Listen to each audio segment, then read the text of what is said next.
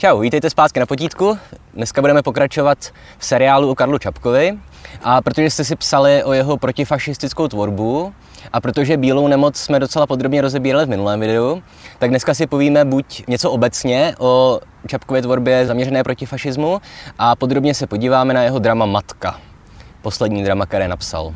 Tak nejdřív se trošku podíváme na dobový kontext. Jak asi víte z dějepisu nebo z historie, tak ve 30. letech vlastně po celém světě se dostávaly k moci fašistické nebo nacistické strany.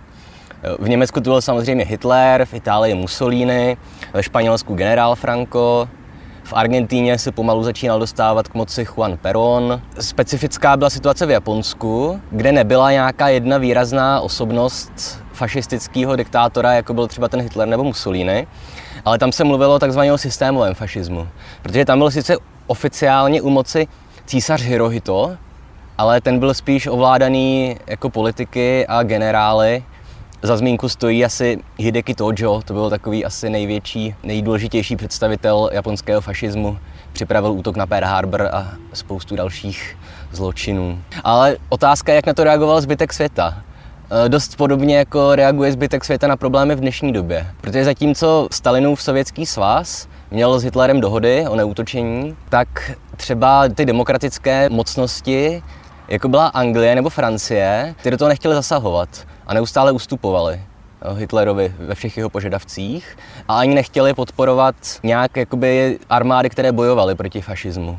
No a Amerika, ta, jako Spojené státy americké, myslím, tak ty v té době provozovali politiku takzvaného izolacionismu, což je něco, co dneska, k čemu se chce vracet prezident Trump, i když se mu to zatím moc nedaří. A ta politika zkrátka spočívá v tom, že Amerika především a nemíchejme se do událostí ve zbytku světa. Samozřejmě, jak víte, tohle se zlomilo až v roce 1941, kdy Japonci zautočili na Pearl Harbor, což byl přímý útok na Ameriku, takže oni museli už se do té situace vložit. Ale až do roku 1941 podporovali spojenecké země spíš jenom ekonomicky. No a Čapek, který se do té doby, jak už jsem zmiňoval, ve svých dílech o politické situaci nechtěl moc bavit a byl k ní víceméně neutrální, já tohle platí jenom o jeho uměleckých dílech, neplatí to o jeho názorech žurnalistických. Tam se samozřejmě k politické situaci vyjadřoval dost hlasitě. Ale tak tady v polovině 30. let už Čapek teda začal ty politické otázky řešit i ve svých uměleckých dílech. No, v první řadě se jedná o hru Bílá nemoc, o které jsme se bavili minule ale pak taky o drama Matka, o kterém se budeme bavit dneska. Čapek napsal v roce 1937 něco, co myslím, že je dobré si opakovat i dneska, no, v době, kdy humanista nebo pravdolářskař jsou označení, která se používají jako nadávka. A Čapek tenkrát napsal, cituju, jeden ze znaků poválečného lidstva je ústup od toho, čemu se skoro s opovržením říká humanita. V tom slově je zahrnuta úcta k životu a lidským právům, láska ke svobodě a míru usilování opravdu a spravedlnost a jiné mravní postuláty, které byly v duchu evropských tradic až dosud považovány za smysl lidského vývoje. Konec citace. Tady už se vlastně Čapek vyjadřuje v tom duchu, který se potom promítne do jeho děl Bílá nemoc a, a Matka.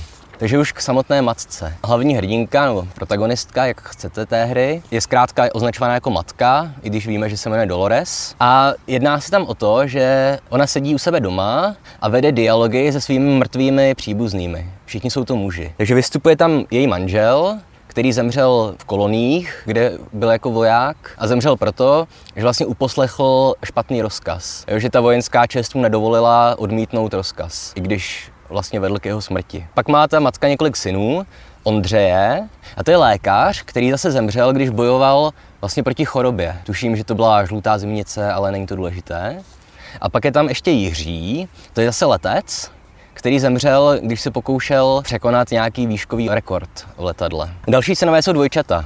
Se jmenují Petr a Kornel a tady už začíná trošku přituhovat, protože tahle dvojčata Ona vlastně bojovala v občanské válce, ale na opačných stranách. A oba dva padli v té občanské válce. Ale každý zastával jiné názory. Petr to byl spíš jako levicově orientovaný, nebo přemýšlel levicově, a ten Kornel, ten zase měl blíž k pravici nebo až k extrémní pravici, k fašismu. No a té matce už zbyde jediný syn, ten nejmladší, ten se jmenuje Tony. Ona, ta matka, se mu za každou cenu snaží zabránit v tom, aby on šel do té války protože je to samozřejmě její poslední syn. Ale když potom na konci celé té hry ta matka z rádia, nebo z Amplionu, to je jedno, slyší zprávu o tom, že ta nepřátelská armáda vlastně vybombardovala školu, kde zabili jako desítky dětí, tak v tu chvíli se to v té matce zlomí, vezme pušku ze stěny a strčí ji do ruky tomu Tonymu a řekne prostě jenom jdi, opona padá.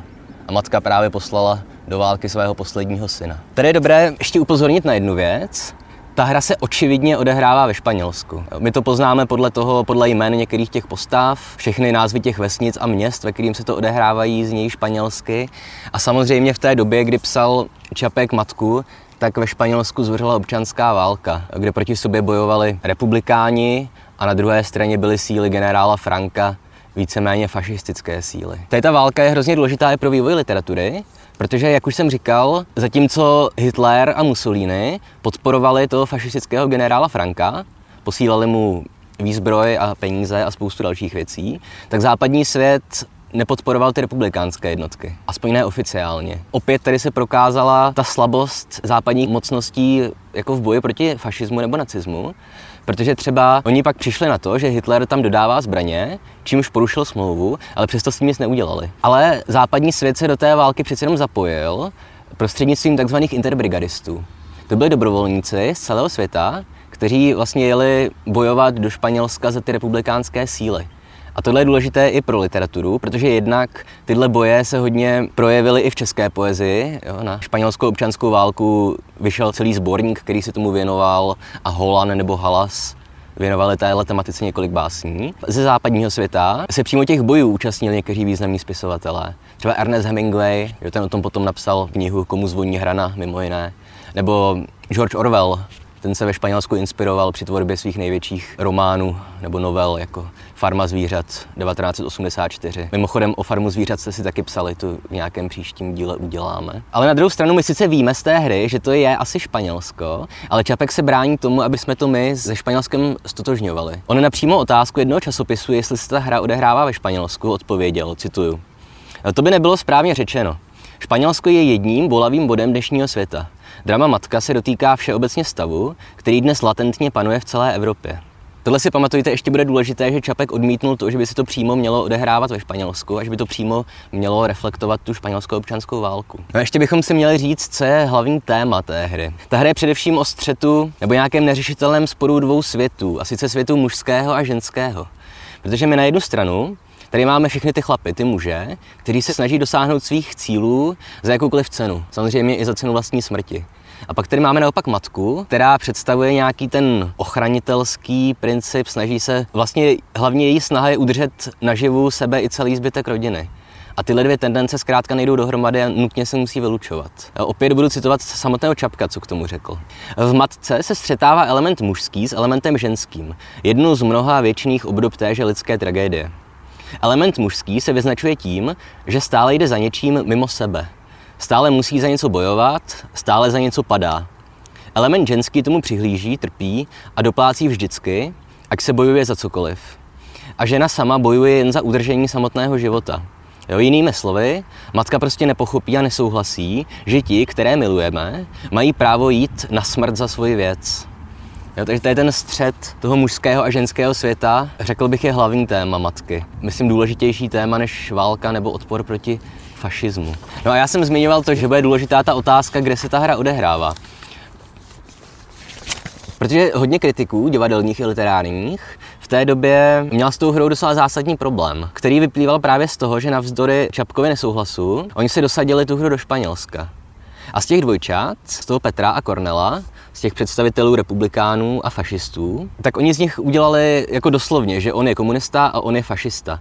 A nevzali to jako nějaké obecné charaktery. Problém je v tom, že Čapek vylíčil i toho Kornela jako čestného člověka, jo, který zemře za nějakou svoji víru. A Čapek neříká přímo, že on je fašista, jenom, že je to jakoby konzervativní pravičák. Jo, to je ten spor Petra a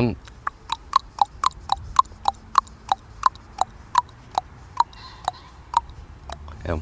Takže on ten spor toho Petra a Kornela popisuje de facto tak, že ten Petr, jakožto řekněme levičák, komunista, chce bojovat za nějakou tušenou lepší budoucnost, zatímco Kornel, pravičák, konzervativec, chce bojovat za nějaké ty hodnoty, které jsme dřív měli, ale které jsme ztratili. A přestože oni jsou oba dva dost radikální v těch svých názorech.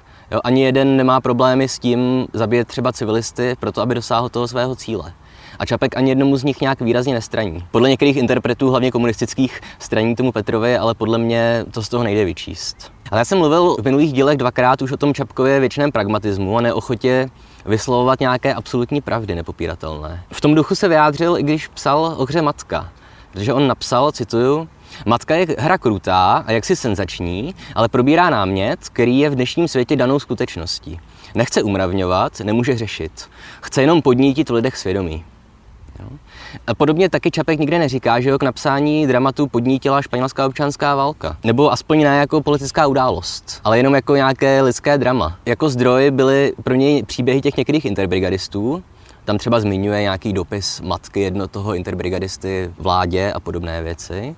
A především potom slavná fotka žena z Leridy, jo, kterou v roce 37 publikovaly Lidové noviny a na té fotce vlastně je obrázek matky španělské, která leží nad tělem svého mrtvého syna, což samozřejmě z toho si dokážete odvodit, jak to Čapka inspirovalo. Ale navzdory všemu tomu, co Čapek řekl o téhle hře, navzdory tomu, že on se snažil aspoň na oko zůstat nestraný, tak podívejte se na to závěrečné gesto té matky, jo, která zkrátka tomu synovi vrazí do ruky zbraň, svému jedinému synovi, a pošle ho bojovat.